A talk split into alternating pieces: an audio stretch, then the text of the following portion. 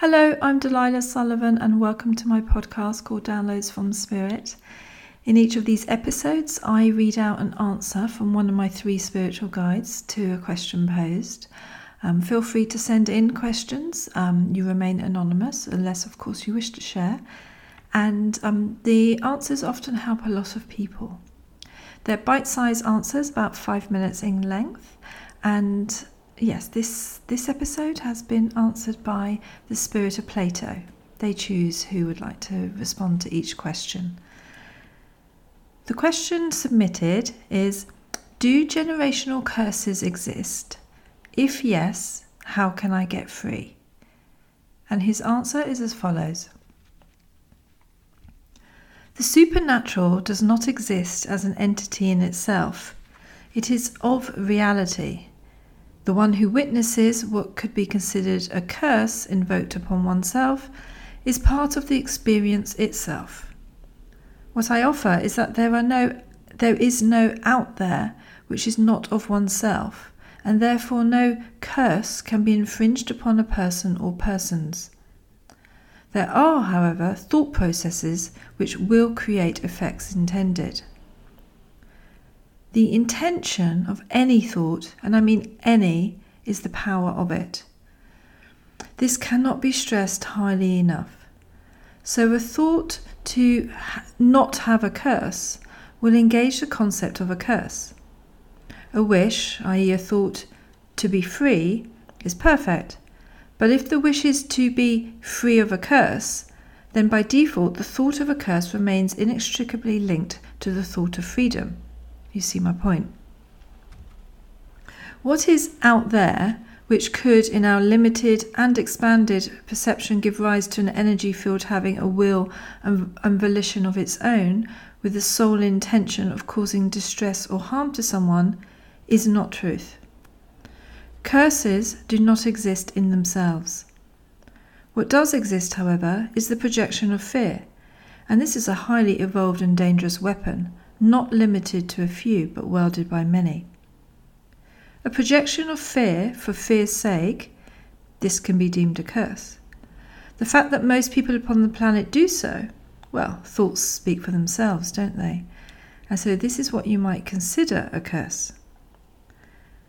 Brighter light is the only thing, as in response, which can deter the thought of fear.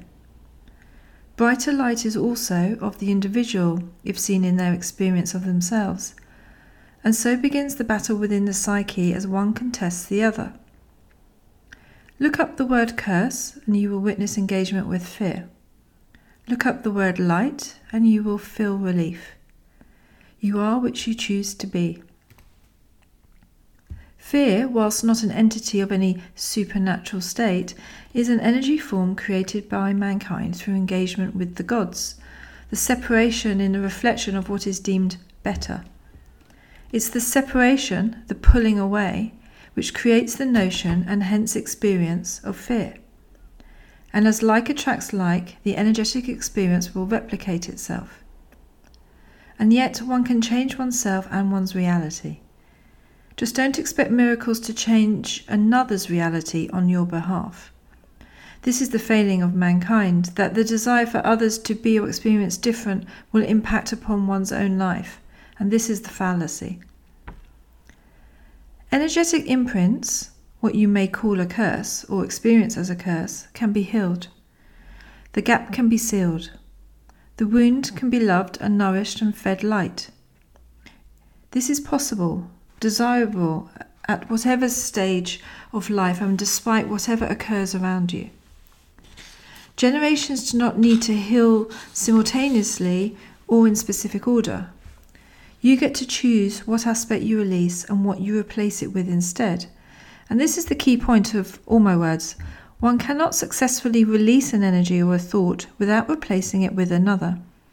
And since it's the intention which carries the most power, the intention of the corresponding thought must be of great consideration. What would you wish to replace the fear with? And what must you do to successfully become this thought? For life is the expression of one's thoughts. I thank you greatly for this question. It's a wonderful opportunity to share the greatest dynamics and potential of being human. Society requires greater healing, of transmuting fear into light and deception into truth. It needn't be hard work and it needn't displease the heart to do so. Orient yourself to what brings pleasure. Intend the healing of the space between one's heart and soul, and you have yourself a connection which goes beyond what one could, could consider possible it truly shines bright.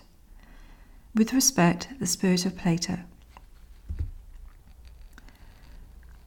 If you'd like to find out more about my work or submit a question to be answered by one of the guides, then please visit my website at delilahsullivan.com. I'd love to hear from you. And if you'd like to receive these podcasts along with regular energy tips to your inbox, please sign up to my free newsletter also on my website. Have a great rest of the day, be in beauty, and be well.